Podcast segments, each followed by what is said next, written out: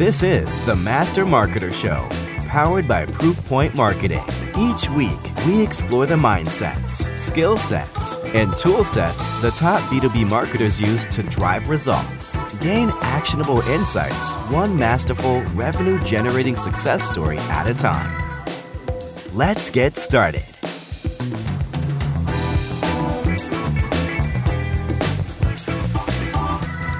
Everybody, welcome back to another episode of the Master Marketer Show. Today is going to be a fun conversation. I've got Sam Gupta here, and it's going to be a little bit different. Uh, Sam is not a marketer by trade, uh, yet he is probably one of the most prolific content creators I have seen in the B2B space. So, we're going to talk a lot about the how and the why and all of that fun stuff. So Sam is the principal consultant of ElevatIQ, uh, a ERP consulting firm. Sam, welcome to the show. Thank you so much uh, for having me, Mike. Super excited about this show. Yeah, and I'm I'm super pumped because not only are you not technically a marketer per se, although I would say you're doing more than a lot of marketers do, and we'll get into that but also because you are in the what I call the technical professional services space, where building personal relationships is so so so critical. Yet it's an industry where most people don't do what you do, which is create again what I'll call personal brand content, create video content, things like that. So we're going to talk about all these things uh, and the results that you've seen in the business. Where I'd love to start is again you're not a marketer per se, right? You come from a sales yep. background, if I remember correctly.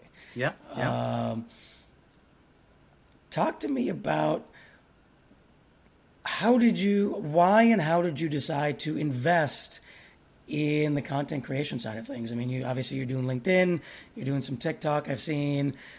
How did you get into that, and why did you decide to make that investment? Yeah. So let's go back like two three years back and as you correctly mentioned that i am not a marketer. I don't want to be recognized as a marketer because people who have been doing this for 20 years people like you obviously you know you have far more experience um, than what i am able to do. Um, so i had a lot of background in the technology and sales. Um, so i knew b2b sales very very very deeply. I knew uh, about market. Okay, uh, and you know we were able to build this business just because of my personal reputation, credibility, whatever you want to call. Uh, we were able to get a ton of business that we had no problem whatsoever, as you correctly pointed out. With any B2B consulting businesses, that's how they start. You uh, get into Infor ecosystem, you get into uh, Epicor ecosystem, you get into your SAP ecosystem. Leads are gonna come by. You are gonna have easy life uh, right? But in our case, it was different, okay? So, number one, we are more of the independent consulting firm. So, we are not supposed to have any sort of vendor affiliation. So, obviously, these guys are not actually bringing us leads. We are uh, getting them leads. So, it's different uh, business model all uh, together. Now, we were getting a lot of business pre COVID. Um, COVID hits, okay? Whatever was working from the outbound perspective, and we used to generate a lot of um, business from the referral perspective from outbound, our existing contracts were getting canceled. Okay, so we had hit almost like rock bottom during COVID, and then number one, we had time. Okay, before that, you know how ERP deals are. You are dealing with 50 people uh, in one deal, and you just don't have time and the attention that your content and the marketing effort is going to require. So we never sort of had that mindset, and that is what you talk about in your first segment. Uh, you know, to be able to create the content. So when COVID hit, now we had no choice whatsoever. We were almost in the survival mode. Okay, what do we do? Okay, so we had to figure out something different. Then I started researching a lot. Okay, what are brands doing that are really ahead in the industry? And you can point out based on their branding, based on their logos, uh, you know that they were doing something differently. So we started doing a lot of keyword research uh, in terms of finding out, okay, what is going on in the market? Why are these brands ahead of the game than what we are doing? Do you remember so, who, who you looked at for inspiration specifically? A lot of them, to be honest. Okay, so I don't know whether you are familiar with uh, these guys, and I'm talking about only sort of the either the independent consulting firms or the VARs. Okay, so in VAR space, VAR, I don't know whether you are familiar with that term. It's called value added reseller. These are going to be really the distributor of the OEMs. So OEMs, if you look in the ERP uh, space, you talk about SAP and Infor Epicor. They are probably going to be really good at marketing and typically what the value added resellers do is they are simply going to be latching on to the branding of okay i am sap okay i am representing sap they don't sort of have their own brand or identity that mm-hmm. they are trying to represent right? So in our case we looked at some of the brands that were doing differently. For example uh, Vision33 i don't know if you're familiar with them. Uh, they are one of the biggest in the sap space. They were really good at marketing okay? There were other bigger companies. They were not as good at marketing. They got business because uh, they just were there for last 40 years okay? Uh, but these guys were kind of new. They did something different. Uh, their market segment was different so that was one. Uh, big bang erp in the salesforce ecosystem okay? They were doing a lot of cool stuff from the marketing perspective. Uh, what else? Uh, the podcast in the erp community how many companies are doing podcast? Okay so right now if you talk about top five um, you are probably going to have third stage consulting, and that is run by Eric Kimberling. Obviously, they are our competitors. Uh, and then you have uh, ERP Advisors Group. Uh, you know, so most of the independent consulting firms they tend to be slightly better at marketing in general. Okay, so we looked at everyone and wanted to sort of uh, create our own path in terms of what we really want to do uh, from the marketing perspective. And once we started doing, now our complete business model has changed the way we like to think about our customers, the way we approach our deals. So everything has changed. Now, if you want to go deeper into how we started, you know, this is sort of a leap that, okay, we sort of started doing something and then now we have the whole strategy. So if you want to get into that, I'm more than happy to provide some more details there. Yeah, I think we're, I think we'll get there naturally too. I mean, a couple of things that uh, I want to point out that I love that you mentioned that I think a lot of marketers miss one of the core things you just said is like, hey, you know what? These other companies, they were, you know, they're not really great at marketing, but they've been around for 40 years. Yeah. Right. Yeah. And it's interesting. You see a lot of people, the first thing they do is they go look at competitors and try to go and try to copy what they did, yeah. which is sometimes okay. Like, because again, you can look at the people that are doing it a good job, but here's the thing there are other people that they're huge, but the way they got there, they yeah. got there in a different time, in a different period. You can't get there the same way anymore. And I think that's a really critical thing that you brought up is, you know what? Yeah, the, these companies, they are now just operating very heavily on just reputation, and that's how they got built up, and that's all they do. Right? They don't need to necessarily, right? They're not. They're maybe not in growth stage anymore. They're maybe only trying to grow five, maybe ten percent a year. They're not trying to double, triple, etc. They don't need to do more than that. Um, and then, yeah, I think one of the what I'm curious about once you looked at that and this mindset of all right, we've got the time. We like you know when you're under the gun to a certain extent, like you yeah. generally are willing to take bigger risks, if you will, right? Yep. Um, which is a you know it's an interesting mindset there, but once you kind of did this assessment of the ecosystem, if you will, uh, what did you do from there? Well, so let's touch on your first point first that you mentioned that you know what the companies that have been there in the market and when people try to sort of uh, find out their own strategy, they are simply going to copy. So one of the things that we did differently in this and that sort of tie in in with the the next question as well. Um, so basically, how we like to think is okay if their marketing is going to be the channel that is giving them the most leads. Let's say if they are at 40 million 80 million dollar in revenue right? So i am going to draw a linear graph that is going to have okay 80 million dollar in revenue what is their google traffic? 4 million dollar in revenue what is their google traffic?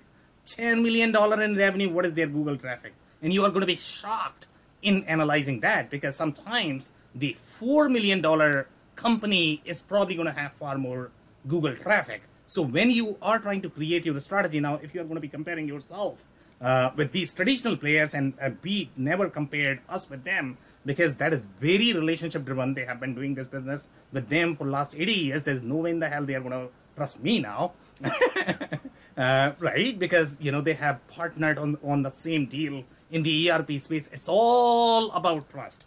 Okay. It's, it's, it's, it's, it's big po- political game overall in these deals. So it becomes very hard and you need to have credibility. And typically credibility is going to be based on your past results. Uh, for the newer companies, you don't sort of have that credibility sure you are going to have a little bit of credibility based on your personal uh, effort but they are also looking for okay what has your company done so in our case we were when we were analyzing we were looking at okay which are the companies that are really bringing that marketing traffic and what are they doing differently and can we do something there because the other thing we just cannot beat that is not in our power. So then what we started doing okay so when we found out okay uh, we sort of need to create some sort of content. Obviously content is where the play is in general. So when we started creating content the easiest thing in my mind always okay? So i like to think with the least amount of effort and least amount of investment. What can we do to position ourselves okay? So in our case we started writing blog. And honestly speaking i swear to god uh, mike i had personally never written a single blog in my entire life okay? So i was like okay i was equally conscious as any other subject matter expert. Okay when you're writing an email that's a different deal then you are writing something publicly because you need to have an opinion okay? You can't simply just randomly write. Um, so we started writing something okay? The only thing we were doing in our sales approach we were always objective okay? We were not very salesy. So our sales approach always worked with that mindset but we had no idea if whatever we were doing from the sales perspective if we put into the written format okay? That becomes powerful. That's going to provide us so much trust and credibility in the market that irrespective of how much we are going to pitch from the sales perspective, it's never going to have the same results. So when we started writing blog, and then we have these very highly ranked CIOs, and they are approaching me on social media. Okay, who are you? First of all, because obviously they didn't know me, and you know, and they are like, okay, I'm actually liking your content I've never seen something like this before. And that sort of provides you the confidence, and that's where we got the confidence that no, I mean, we know something that we have never positioned it publicly. Uh, obviously, we were very good. That's why we were winning in, in sales, but we had no idea that if we put the same thing, whatever we were talking in our sales pitches, uh, in a written format, that's going to be so powerful. So then that gave us the confidence, and then we started, uh, you know, then I started following Neil Patel uh, from the marketing perspective. Obviously, I learned a ton from him. Uh, he's really really good at whatever he does right? Um, so then you know started following him. Bunch of other uh, marketing influencers uh, started watching them in terms of what they were doing and sort of trying to create our own path. Then we did some more analysis of different influencers. I connected with every single linkedin influencer out there uh, trying to sort of build relationship with them in terms of what is going to work on social media how each of the channels differ. Then one of the things that we noticed as podcast was becoming really big Okay, so the content was great, but then you know, podcast was really big at that time. Uh, and one of the things that we had noticed is a lot of our competitors were really ahead on YouTube, but they were sort of trying to catch up on the podcast game. So we kind of had an opportunity uh, to be ahead. So we went nuts uh, on podcasts, and right now we have what 400 episodes. Uh, so nobody has kind of produced the, the, number of episodes that we were producing. And one of the things while we were doing the research, we found out that in the podcast, it's always going to be a volume game. Okay, the more episodes that you're going to push, uh, you know, the, the, the higher downloads you are going to have uh, in general. So we produced a, a, ton of content. So I don't know if that gives a, a little path there. Uh, you it know, definitely does. I mean, I've got half a page of notes right now of directions that we can take this. a couple things um, I want to call out that you just mentioned uh, is trust in past results, right? So yep. you, especially as a service provider, you gotta you, you need to create that content to to, to build that. Um, yep. And what I love that you did is that uh, again, and I, I'll take a step back. The mindset that you have of okay, what's my path of least resistance? How can I quickly do something that can that I can pilot, get something out there and see if it works? And not only that, you went and you said like most people will repurpose marketing material for sales enablement. You went the other way around. You took your sales content, if you will, and repurposed it into marketing. You went backwards. Right. And you said, okay, well if this if these conversations are work so well once we have somebody talking to us, why don't we try putting those out there and see if we can get scale, right? So I, I love that. That's a that's a really interesting mindset to have. Of you know you can upscale, downscale. You can go either way uh, with the content. And then the other thing is uh, you looked at uh, positive qualitative signals, right? It wasn't uh, okay. Hey, we got deals per se, or maybe you did at some point, but you started. You said, hey, we started posting blogs in a much different way than anybody else out there, and all of a sudden I've got CIOs reaching out to me like, "Hey, I like your stuff." Right? They might not be doing business with you yet, but yeah. you know that you're reaching the right audience. And then you took it to the next level and said, "Okay, well, if it's working here, I can actually have conversations with people, and I can do a podcast." Um, the direction I, I want to go here is, and ask you a question.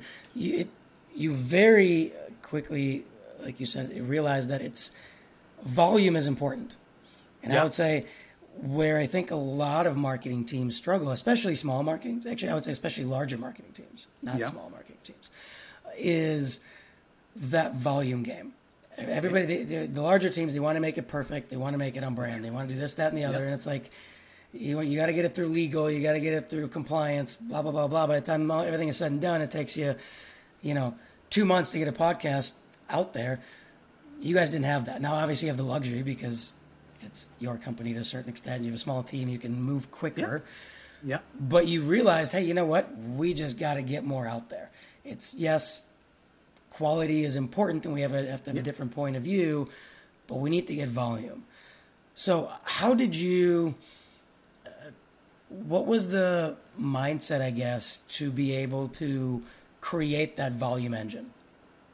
So that's a very interesting question, and I can provide some more details there. And you are absolutely right that when you are a big company, obviously they are going to have a lot more challenges, and it's not probably fair to compare a smaller company like us um, than much larger company because obviously they have to comply with that. But if you compare us with the other smaller companies, okay, even they are not able to move as fast. And the reason why they are not able to move as fast as, as you correctly pointed out, that they are trying to be perfectionist in our case, I had a very sales mindset always, even for the marketing. For me, results are extremely, extremely important. Okay. If I don't see results, I get depressed. That's how I am wired to think. Okay. So in my case, what I had to do is I had to take a lot of shortcuts in producing that volume. So when I said that, you know what, my podcast requires volume you also mentioned the other layer that you know a lot of people are trying to repurpose they are trying to promote to every single channel. Um, you know possible. When you do that obviously you have to sacrifice on volume and then you are probably going to produce one episode per week. In our case we had to make compromises and the sacrifices. So in our case when we were uh, pushing the content by the way when we say we, we made the sacrifices and compromises we don't make any compromises in branding. We are stickler in terms of branding okay? Our image is very very very important. So we don't make any sort of concessions there that okay i am going to put something that is not uh, going to be decent right? So so we go through all that process but we are going to reduce the number of channels. For example in our case we made a very strategic move in not producing the same content on our blog so, for example, let's say if you go to our podcast, uh, you know, I don't have my transcript or the episodes published on our website at this point of time. Okay, and that's a very deliberate decision that we had made because we wanted to really rule the podcast game. And at this point of time, also, we don't know how the podcast game is going to play out, to be honest, because if you look at the discoverability of the podcast, we don't have that. The way YouTube, and in a lot of ways, to be honest, we sort of lost the game because we should have put a lot more effort on YouTube. Uh, you know, so we sort of realized that and we pivoted our strategy a little bit there as well that you know how we should be approaching the market. So we put a lot more money in in in our podcast. Uh, we didn't do much on youtube. We were recording videos but we were never publishing on uh, youtube. Uh, and the reason for that is because video takes time longer you require far more resources you know. So so we had to uh, when we were thinking about volume, and by the way, each channel is is different. Volume is good for certain channels, not for every single channels. For example, let's say if you talk about LinkedIn, okay, if you are going to produce volume, okay, it's not to work. Okay, so when we talk about volume, it's only the podcast for which the volume mattered, not for the other channels. So we were really we were developing really really uh, deep understanding of each of the channels, and we were trying to rule. Okay, my channel is podcast because that's how I am going to get my name out there. Um, you know, I was recruiting like super powerful guests, um, and that's also the reason why my name or the podcast became so big to be honest okay? Uh, because i was able to recruit all these influencers from the accounting community digital transformation erp and they liked uh, you know talking to us just because we were being objective neutral uh, product agnostic uh, educational um, that's what. And by the way we were also able to bring our competitors uh, to the fold that none of our competitors did. So we sort of created a comfortable environment for everybody that this became more of the educational platform and even today i mean it's a very educational uh, platform um, that we have. So i guess you know from our perspective when we think of the volume we are always thinking about okay which is the channel that is going to be the biggest in terms of volume and can we hit that or not is what we are thinking. We are not attacking the volume on on every single channel. And i don't know if that answers your question. It does. No i think it's it's a really um critical thing that you point out in terms of you you focus on a particular channel. So you're creating the content for that channel in the way that that channel is best optimized, right? And you said, you know what, right or wrong at this point, but you decided to sacrifice. You know what, we want to get. I don't know. I, I don't remember. Is your podcast uh, daily, or so we are still publishing like four a week. Okay, okay we used so to publish six a week. Mm-hmm. So you're almost you were almost daily, right? Maybe you yeah. took Sundays off, right? Um, so uh, the point is, is you, you made that decision. You know, to be able to do that, you're not going to be able to with, without a bunch more resources. We're not going to be able to create a bunch of videos, so we're going to forego putting our videos on YouTube and making that a channel. We're just going to focus on just the audio piece, right? And I think that's a I love that. That's a very strategic decision. A lot of people, though, they, we're great at adding. We're really bad at subtracting. Yep. Right, and that's yep. sort of like uh, less is more type thing in the sense of yep. we can do more in terms of volume in podcasting by not focusing on video, right? And that allowed your podcast to become what it is right now, right? So I think that's a really critical piece. Um, which I, I, think that's also brings us maybe into an interesting uh, transition to skill set. If someone is going to be in your shoes, right, a similar, say, similar type of situation, doesn't have to be in the ERP space, but um, what skill sets do you think are critical? Or let me ask you a different way. What skill sets were critical for you to be able to do this? And how much of that did you do yourself versus you know outsource or bring in partners and things like that? Yeah, so I am going to have a, a, very interesting layer there, and obviously it's been a great learning for me as well because you know when you uh, don't know something and then you have to try for the first time, uh, it, it's it's it's tricky and difficult, right? Uh, you have to invest a lot of time in training, and why are you doing that? Because you can probably outsource that, right? Um, so one of the things that I like to always think the way I personally operate, okay, I need to do enough research so that I am able to work with people. I am able to talk their language. I am able to make them comfortable when they are working with me. If I am going to be a subject matter expert and if I don't understand how they think, they are going to create something that I probably don't want. So I put a lot of time in enhancing my own skill sets, but not to do everything myself. To be able to delegate. Okay? So I am very picky in terms of who I work with in general, but I need to know enough about the trade before I can disqualify anybody. Otherwise, it's probably going to be not fair with them, right? So when I look for the skill set, for example, uh, I told you in the pre-show about our branding person, and she's really, really good at design and the branding, and that's why we have the newer branding. If you look at it, it's just phenomenal. It's outstanding right now. I mean, some of the bigger brands are probably not going to have that. Uh, it, it's only because I am giving her freedom that you are my design director. Do whatever you have to. Okay, you are the boss. I am here to provide the inputs. Now you take it to the next level, however you want. And unless I am able to create that freedom for her, um, obviously she'll not be able to deliver it to her but she's probably going to be conscious she's probably trying to please me uh, and that's not probably going to help everybody so in terms of the skill set the way i like to think i still like to learn every single trade out there so that i am able to work with people. I am uh, able to provide enough details so that they can understand what i am thinking from the strategy perspective. And you are not going to believe this. I was talking to uh, you know my uh, podcast um, co-host uh, and uh, I was telling him, he's like, okay, I don't have enough patience uh, to provide these uh, mock-ups, and I'm simply going to tell them that, okay, this is what I'm looking for. Just go and create something, and then they are going, to come back and they are going to create something, and I'm not going to like it. So I will do it myself. And I'm like, no, no, no, no, no, no, no, no.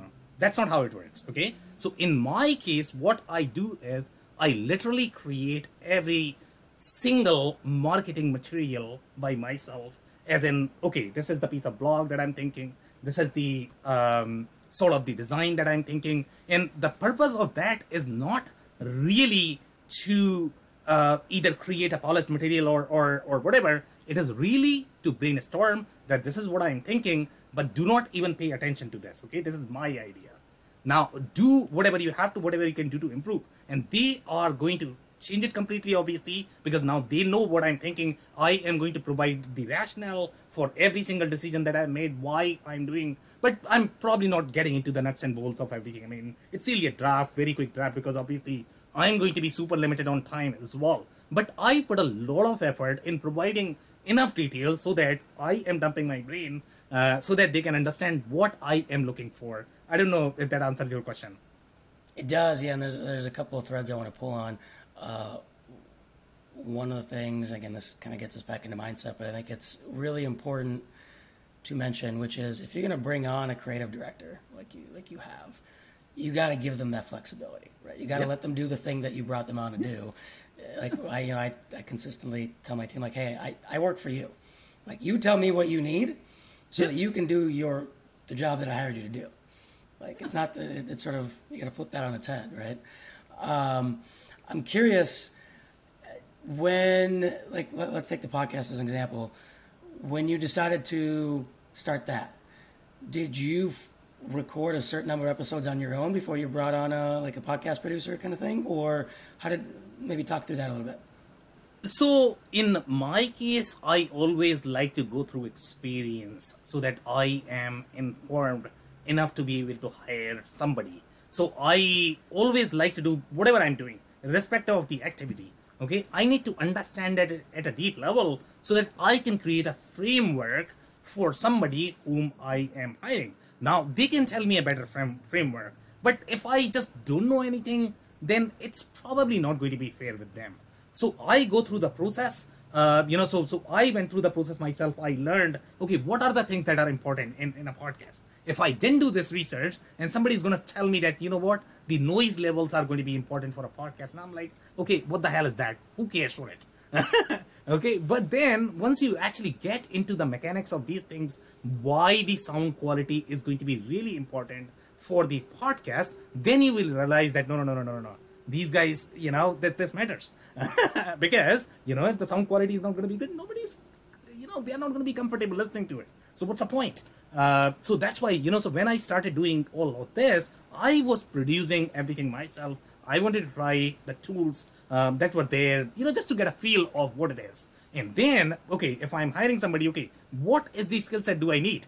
Okay, am I looking for somebody who can really edit my podcast or who can produce my podcast? Because those are probably going to be very different skill sets right so so so i typically like to go through the experience myself irrespective of whether I am creating some sort of written content, video content. In some cases now I am getting busier, so I may not have as much time. But since I have followed that process from the beginning, so I sort of know the basics, and that is always going to have a little transferable skill. When you have produced, let's say, audio, then you sort of know what is going to be critical for the video as well. Um, and obviously, you learn through the process as well. So that helped me in sort of working with people um, and understanding what they really care for. Yeah, I mean, what you're describing is uh, the, uh, almost like the opposite of the situations where people struggle with agencies, for example, right? Like they exactly. It's somebody who doesn't, they don't know the channel, they don't know the the details, and they're like, oh, okay, well, I know I need to do it because I saw somebody else is doing it. Let me just bring out an agency to do it, and then you just get into all sorts of stuff. Like you maybe disagree with them, maybe they because you didn't do the research first, they ended up testing something that had you tested it in your industry, would have known it doesn't work already. You know, all these types of things, and it just creates all this unnecessary tension with a service provider. Yeah, yeah. Um, from a again, uh, so if we go back to skill sets, um, what were the what were the things that you felt you needed to level up on? So when you, you said, "Hey, you know what? I wanted to get in there and I wanted to learn these things." Specific, like in the beginning, when you jumped in, what what did you? Let me ask this question a different way. What did you think you needed to learn? And then after you went through that, what did the, what were the things that actually ended up being important? Well, honestly speaking, you know, pretty much everything because as you pointed out in the beginning that I don't come from the traditional marketing background. I had no idea what these keywords are, why they matter, uh, why you should be paying attention to them, uh, why, you know, how to write uh, for something that is going to please Google, that is going to please uh, people, how to produce a podcast that is probably going to be compelling enough for people to be able to listen, right? These are decisions that you have to make. So I had to literally level up on pretty much everything. Uh, and um, honestly speaking, I was always trying to find people who can help me along the process. And sometimes you find, sometimes you don't, depending upon some people are really good. And then, you know, I never sort of want to file divorce with them because I know how good they are. Um, so in our case, I would say the reason why our content works better than some of our competitors when I look at them, the kind of mistakes they are doing. And I think that's a question that you are trying to ask. Um, so in our case, one of the things that we really pay attention to, like super deep attention, number one, understanding of your target market. Okay, most people struggle with that.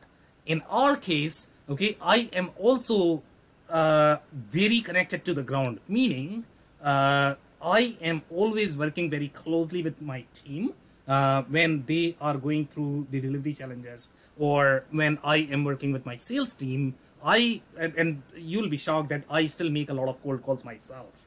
Uh, okay, and the reason for that is not because I don't have people who can make cold calls, but you know that's where I get my content ideas. Okay, that's where I get the marketing strategy, the deep understanding of the market, and you are never going to have that understanding. If you are going to be a marketer sitting somewhere in the corner.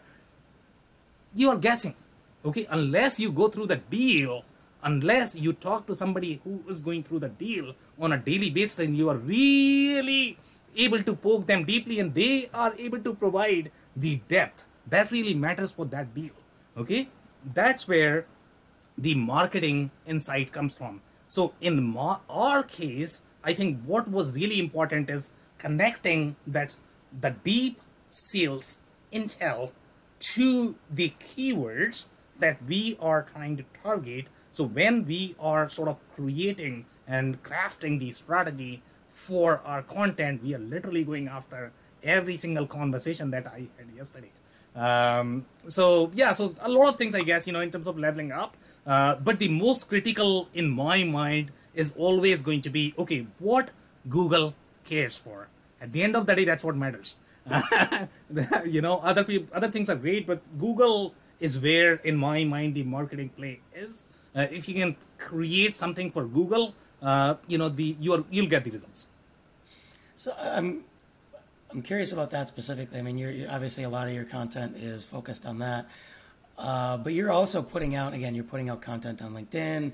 You're putting out content on TikTok. Obviously, uh, those are. I mean, TikTok's a search engine in its own right. You know, so is YouTube. So, um, how much of your effort is around, uh, I guess, organic, traditional, more traditional organic search versus these other platforms where uh, people just are, right? So, in my case, and I think that is probably going to answer one of the earlier questions that you had in terms of how do you measure. So, in our case, we are always trying to connect the dots. How are we going to drive the traffic? Yes, you will see me on LinkedIn all the time, and I had my own sort of uh, you know reservations whether I should be investing this much time on social media. I still wonder at times that okay, I can make cold call or I can post. Uh, you know what do I do? okay, so LinkedIn is very important, right? Because you know what it does is for us, you know, we are always trying to trace back what it is doing with the deal. Okay, so in our case, we are always trying to repurpose the content. When we are on TikTok, we are not creating content just for TikTok to be honest. I mean, on my TikTok, if you look at it, I get like 20 views. Okay. Um, now you are going to challenge me. Why the hell are you producing on TikTok? Yeah. For me, that's a recording platform. Okay. So I record on it and then I take out the video and then post it on LinkedIn and then I post it on YouTube Short. So, you know, you are still repurposing. One of the channels out of these three should perform. For me, that's my ROI for an hour that I am investing in whatever um, I need to come up with the content, uh, but obviously, you need to keep all of the channels in mind. On LinkedIn, you have to have the long form. Uh, you know, on short, you have to have it under a minute. So we are doing all of that. But our goal always is what is it doing for our content? So either it is going to be enhancing our outreach. So when we have our scheduled content on LinkedIn, okay, that requires audience. If you don't have the engagement on LinkedIn, it's just gonna sit there. So how do you get audience? So you need to have that personal engagement. So that's the reason why we are doing it on LinkedIn. Now, TikTok, it's you know buy one get one offer, I guess. You know, I I am I don't know why I'm doing TikTok. TikTok for me is the easiest recording platform that I could find. Uh, you know, if I do the same thing on OBS or video, it just takes forever. Uh, it's easy. It provides me a way of sort of uh, pro- uh, producing the headline. Uh, you know, does not take a lot of time. Um, yeah so so the way we like to think is okay how are we sort of bringing back that traffic either to the deal or to the traffic that is actually coming as a lead um, to, to us so talk about that a little bit more in terms of how are you actually measuring that impact on deal flow and pipeline so we measure in terms of the number of opportunities funneled per week okay and we try to trace back the source what is the source is it word of mouth? Where is it coming from? Okay, word of mouth is coming from your LinkedIn, your uh, you know TikTok that you are doing because you are connected and community that you have created. Now you know a lot more people, and they sort of know when they are thinking ERP, ERP Sam Gupta. I know it uh, because daily I'm seeing uh, on LinkedIn on a daily basis. Okay, so so the way we measure our success is going to be in terms of the number of leads and and opportunities. So let's do a little, uh, you know, as is and to be before and after. Um, so pre-COVID, when we were doing outbound, I would say we were sending roughly 20,000, 30,000 emails. Okay. Uh, and we were doing like 500 to 1,000 calls, uh, I would say, um, per week. Uh, that would be the estimate. And in terms of leads, in ERP space, finding leads, it's a nightmare. Okay. So we were getting like a one or two qualified opportunities and they were sort of remotely qualified. We were being overly optimistic that something is going to happen with them. Okay, but now, okay, if you compare after, right now, none of our outbound channels are performing. Emails, it's just shut down, man. It's, uh, you know, if you look at the spammability now, in two years, everything changed. Okay, uh, it's very, very, very hard to send those. We send emails, but emails are not working at all. And that was another problem that we had when we started doing our podcast and content that emails are not working, cold calls are not working. So, what are we going to do now? um, so, uh, you know, for us right now, if you look at our uh, inbound traffic, we have far more. Uh, you know, inbound traffic per week, and that we trace back. Either it is going to be word of mouth, and word of mouth is all because of this dark social, effect um, that we have created. And the second thing is going to be really the the inbound effort um, and social media. And we are also able to track back our LinkedIn effort to our Google Analytics. So we have all of those channels mapped, so we can clearly see the number of uh, the amount of traffic that we get from our SEO, I would say social is the same. And that is the most shocking part. So sometimes I'm also wondering, okay, I'm spending so much time on LinkedIn. Why? But if you look at, okay, if I'm doing paid, and by the way, we have tried paid, okay? With paid, it was very hard to get even the conversion. Can you believe this? Okay, we spend like $5,000 a month and we are not getting any conversion. That's how competitive ERP space is. But if I compare the same thing with my SEO traffic, with my, uh, you know, um, social traffic, I can see clear correlation in terms of the results. Um, you know, it, it's that powerful. Yeah, paid in, in the ERP space is uh, is tough. I mean, you're paying you know fifty, hundred dollars a click kind of thing, and that's just not that's not sustainable for a lot of organizations. It's not just the cost amount; it's also whether you are getting anything out of it. Okay, Right. you just don't get anything out of it. Uh, It's shocking to me. I mean, I was always thinking There's that a lot of tire day- kickers. It's a lot hard, of tire man. kickers that are searching. Yep, for sure. Um, awesome. You know, I'm one of the things uh, I love that you mentioned. It's, you know what? I'm not on. I'm not even on TikTok because of the channel. I'm on TikTok because that's the easiest recording platform I could find. Right? Exactly. And, and again, I think that goes back to your kind of subtractive, if you will, look at. All right, I'm going to focus on specific channels, right? And I, I know I need to create video, and I need it to be the least amount of effort. Right? Exactly. You tried a bunch of stuff, and you're like, oh, looks like TikTok's the easiest way. Great. Like I'll post stuff on there, but what I really care about is how is this content can actually perform on YouTube Shorts and on, uh, you know, LinkedIn and wherever else you're posting it to. Exactly. I'm curious, how do you? I mean, you, you know, you, you mentioned you started with blogs, then you added in podcast. Now you you mentioned YouTube Shorts and things like that. Uh, maybe walk through your thought process on when and how you decide to add a channel. So we look at the performance, and uh, you know, as I pointed out, that we are always looking at what is contributing to the traffic. For example, let's say if you look at YouTube, okay, YouTube we measure the number of subscribers. Are we getting number of subscribers? Are we increasing in terms of number of views? Um, typically, for channels, I do watch my competitors what they are doing. Okay, and if they are going to be on any specific channels, uh, then I am thinking, is my audience hanging out there? Okay, if they are, for what reason? Uh, you know, for example, we have never tried Facebook. I never believed that you know Facebook is going to work for us because we are talking about you know twenty million dollar, thirty million dollar and up CFOs. Uh, they don't have time for Facebook and, and Instagram. They're very busy people uh, with their jobs, right? Um, so for us, the uh, channel, the the uh, where the audience is hanging out, even if they are going to be there for their kids, for example, TikTok. Okay, TikTok is very different because sometimes people are there for their kids. They're not for themselves. Um, so we analyze the audience. Okay, where is my audience hanging out?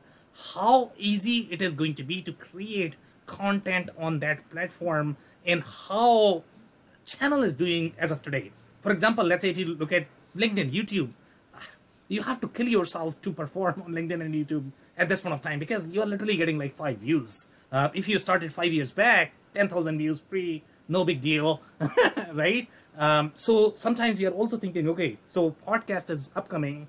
Okay, can we do something for the podcast because that's probably going to become big one of these days? I don't know when, uh, you know, but you can't miss the bus because if you miss the bus, then your competitors, you know, they are going to get all the traffic, and you know how limited the traffic is when you look at the ERP industry.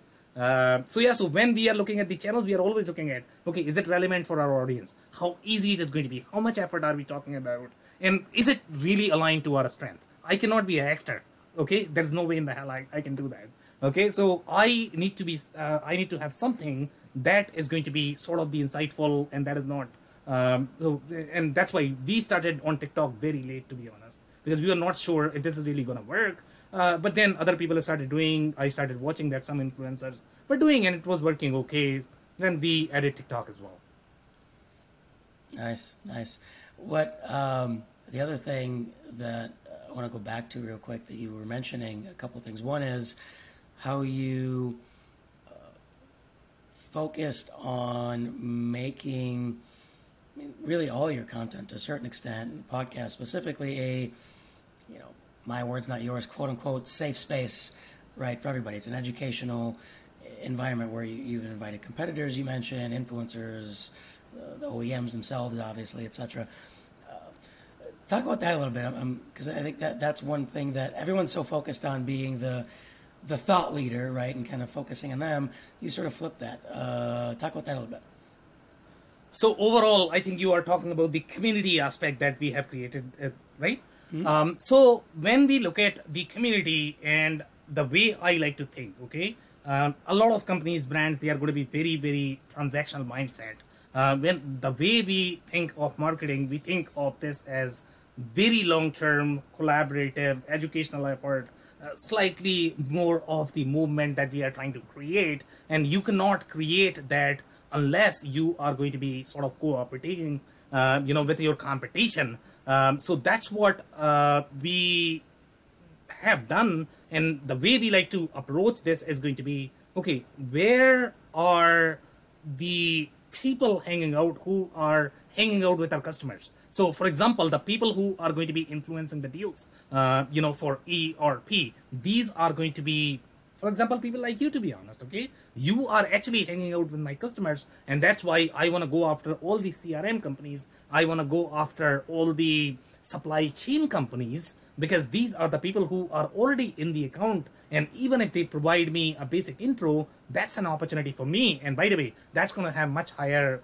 closing rate. So when we were thinking about the community we wanted to build a community around sort of the the influencers for our customers you know who have a little trust uh, that can that we can borrow from them uh, you know in terms of the trust and credibility that we don't have um, you know, technically five years old company, how are you going to get the trust that other companies that have been there in the market for like 40 years? So yeah, so we had to take the shortcut, but I mean, we are going after people who are already trusted in the account, and we sort of created that community. I don't know, uh, does that answer your question? Yeah, uh, it, it, definitely does. I think the, the interesting thing you mentioned, it's, you know, really thinking critically about who who the influencers are. Like a lot of people will focus sort of you know, we'll call it the first layer influencers, so, so whatever you'll focus on, uh, whatever the, the, CIO of the you know big organization, let's just say, or something like that. And yes, those are, but then what about you know others that are maybe a couple of tiers down, if you will, but still have clout and still have influence in those accounts, even if they're only tangentially related to what you do. Uh, so again, you, you mentioned uh, you mentioned CRMs, you mentioned uh, you know, again, even marketing agencies to a certain extent, potentially, right? Yeah. Um, so I think that that, that part uh, uh, was interesting. And then uh, the other thing that you mentioned earlier was being able to really keep a pulse on customer insights, which I think is really, really critical. Uh, yeah. Where a lot, I mean, a lot of organizations just don't do it at all. But then the next step up from there is the organization that they, you know, they'll spend gobs of money on a, on a, on a big customer research study once every three years. And then they don't touch it since. And it's that, what, what I think that you mentioned that's really, really critical is you are using all your sales interactions and your podcast and all these other things to have a continuous stream of customer insights that you use to you know, test new messaging and test figure out new channels and figure out uh, challenges and hesitancies that people have all this kind of yeah. stuff that you can then answer through content um, and it's an ever evolving thing where a lot of people just don't do that um, and I, find it interesting that you know i talk you know we talked to a lot of marketers and a lot of marketers don't do that yet you got you who you're not a traditionally trained marketer. And I wonder if that's part of the reason why you're doing all these things differently because you don't have any preconceived notions when you walked into it. That could be as well. Uh, the other things that I, uh, two things I guess that works in our favor. Number one, uh, obviously I have very deep software development background, so I am going to be very data driven in general in my approach. Uh, the second thing is we are also a professional services company. When I look at you know some of the manufacturers uh, or the traditional uh, you know companies, they in my experience they sort of struggle in working with people, in working with uh, agencies just because they don't have that skill set. In our case, I mean, we are probably in the same shoes. So for us, it's probably going to be easy to work with the talent. Um, and when you are creating top class, um, you know, content marketing material, you know, these are one of the sharpest people in the world. Okay, so you really need to figure out how to work with them. Uh, you know, otherwise it's just not going to work. I mean, they're probably going to give up. That okay, uh, whatever pleases you, I'm going to deliver, right? Uh, so you are right. I mean, you know, in our case, the only reason why uh, it probably works for me, even though I'm not a traditional marketer, is number one, uh, I am very, very, very, very data driven uh, in general in my approach, and just because of my background, probably. Uh, but yeah, I am not the guy who will ever buy any sort of preconceived notion. You know, for me, I need to analyze critically why it makes sense for us, for our channel, and you know that requires a little bit of scrutiny. So yeah, I mean that's what I, I would recommend to everyone that don't go with boilerplate because you know there are like millions and millions of blogs and then podcasts out there. They are all doing boilerplate. Just uh, you know try to figure out okay what is so unique uh, about you and what is your strength and deliver according to that. Yeah. Um, and you, you do, especially as a services business, you have to have that unique point of view, right? I think that's Exactly. the that becomes your differentiator. That becomes the way that you can productize your service. That I mean, all sorts of things that you can do from there once you've built that. Yeah, Um, and, and most service companies sort of you know underestimate how uh, unique they could be and how deep they could be. To be honest, when you look at the consulting companies, I mean, they just don't tend to think. If you look at the any of the traditional uh, consulting companies, they're always like, okay, I'm selling SAP. You know, that's it. That's my brand. Uh, I don't have any unique sort of voice. Uh, just wanted to add that. Yeah, hundred percent. I agree. I mean, and it's interesting you bring up that uh, kind of reseller ecosystem, if you will, because that is where, yeah, they just attach their brand and kind of sort of their future, if you will, to whatever brand, but and then they don't really do anything else with it, right? And that can only get you so far. Like it's the okay, great, we have the tool, but maybe you can. Here's how we think differently about why you use the tool, or here's how we think uh, think differently about the process for implementing the tool. Here's how we think differently about maybe different use cases that you can have that you maybe didn't think of. How you can get more value out. I mean, there's all sorts of directions and ways you can take it, right? Yeah.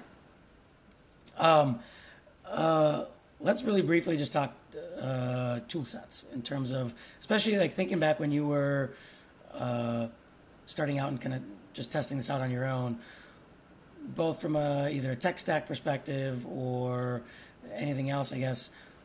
What did you find to be, and what are you maybe still finding to be, kind of the critical tools that you use to create the sheer volume of content that you that you create? Yeah, so for us, I guess, you know, I'll, I'll give you all the list, I guess, you know, whatever we use. So we are big on uh, Audacity for uh, podcast editing. Uh, you know, we started on that and we really like it, easy. Um, then Canva is big, obviously. You know, I cannot live without Canva. Um, it's really easy. Um, I don't touch any of the sophisticated design tools. That is all for my creative designers. I don't have time for that. Um, uh, we obviously use uh, Google Docs, but that's probably not really uh, the design design um, sort of tool. Um, what else are we looking at? We used to use v.io uh, for our audiogram, but we stopped doing that. Um, again, too much time, not much traction, I guess. Um, so we don't use that anymore. Um, from the hosting perspective, um, you know, we are sort of particular about where we would like to host. So we are on Buzzsprout uh, for our um, podcast. Uh, what else am I missing here? Uh, Premiere Pro for uh, video. Um, what else did I miss? Um, well, I mean, you already mentioned that you use uh, TikTok as your main record video recording platform, so that's an interesting one. Uh, Yeah. no, I mean, uh, whatever. I don't know if you use uh, if there are any like process automations that you've maybe built out that that you want to share that that can help from a again to produce a high volume of content. You need to have processes and systems, right? So I don't know if there's anything in there that uh, uh, that you want to talk about.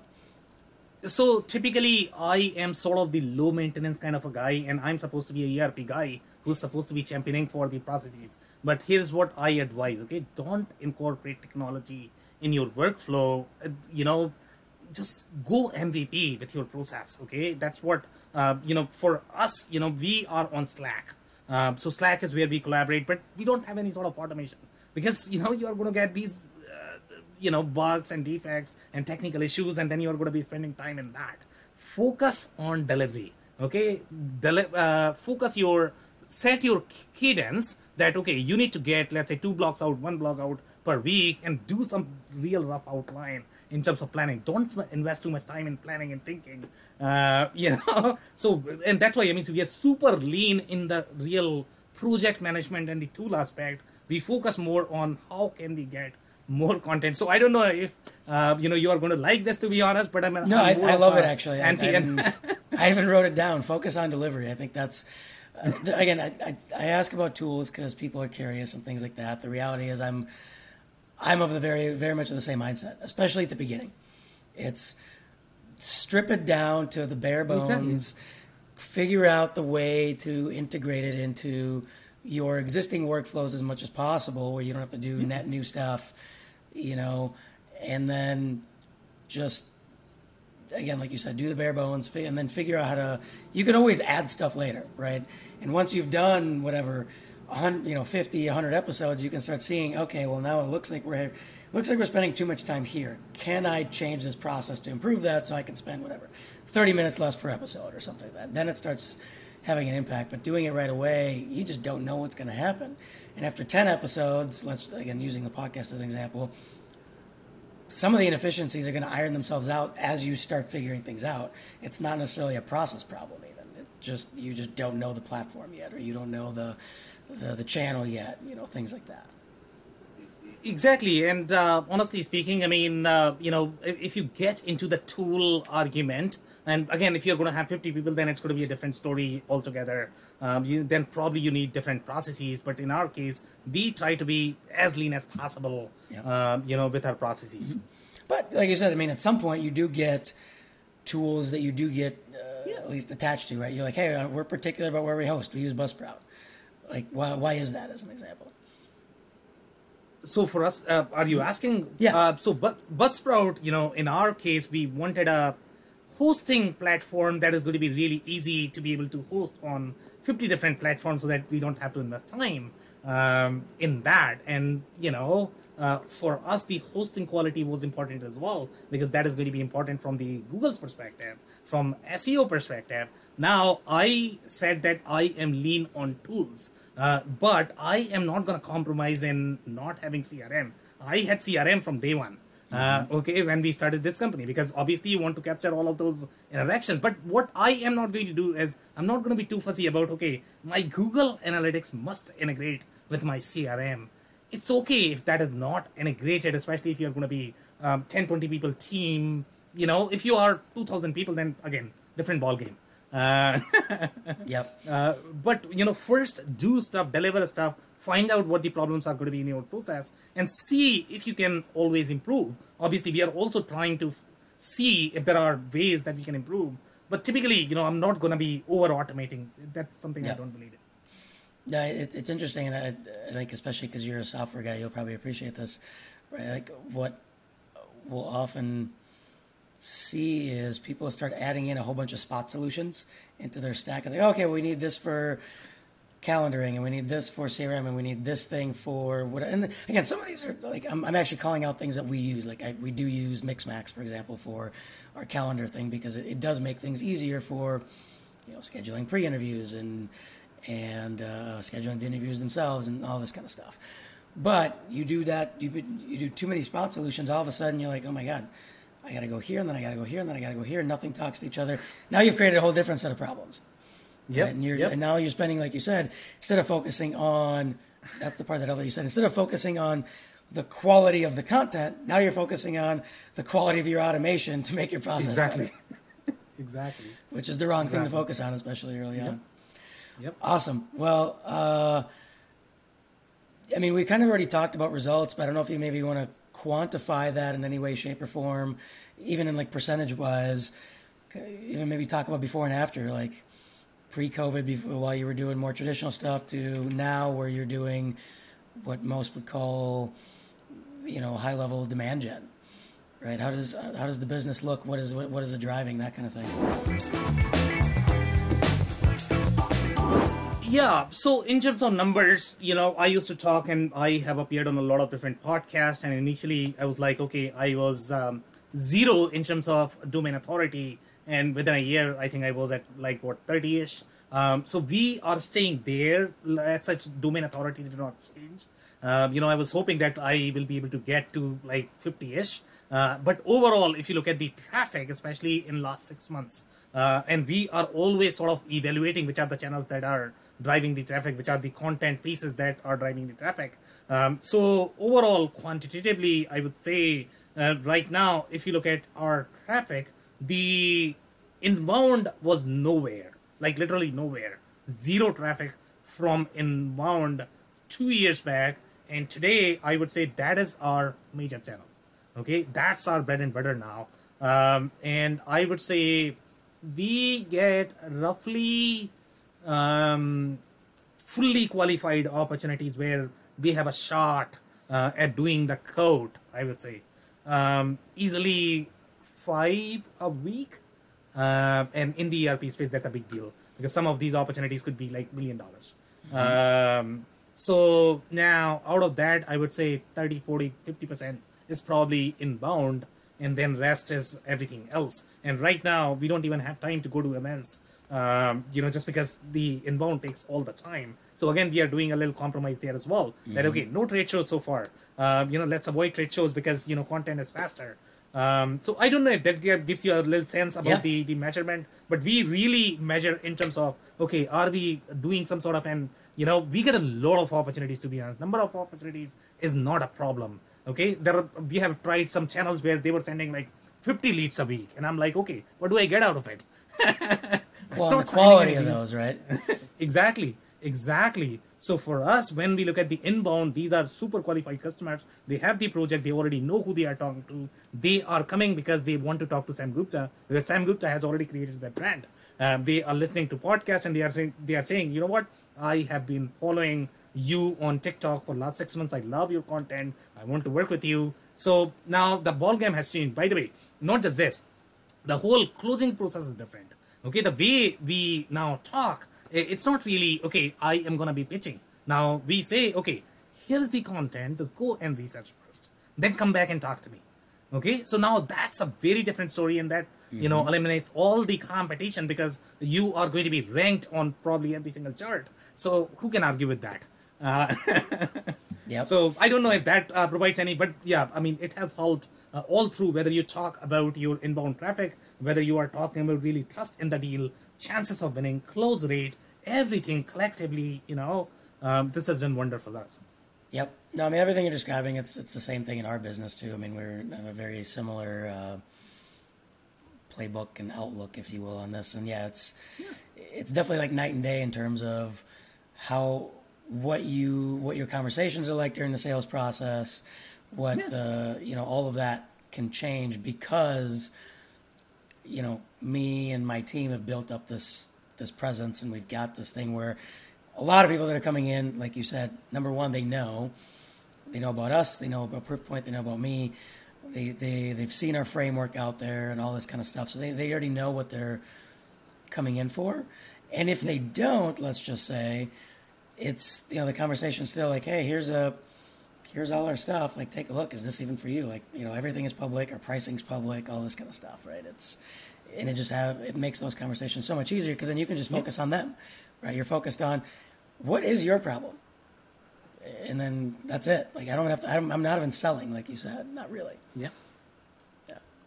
Awesome. Well, Sam, this was this this was great. I mean, you shared a a lot of really. Uh, great things. I think again the fact that your background is different, uh, I think, is really uh, interesting, and I would say maybe even inspiring, if we can use that word, in terms of like the things that people can do um, when it comes to this. So, thank you for that. Uh, do you have a few a few minutes for a quick lightning round?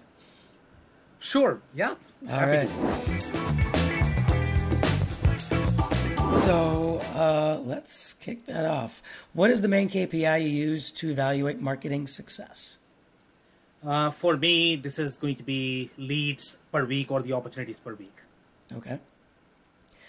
you're doing a lot of stuff. You're testing a lot of things. What's the thing you're looking most forward to testing out uh, this coming quarter, this coming year? Combining physical presence with social presence. That is something we have not done, but trade show with um, social media marketing. Awesome. Love that.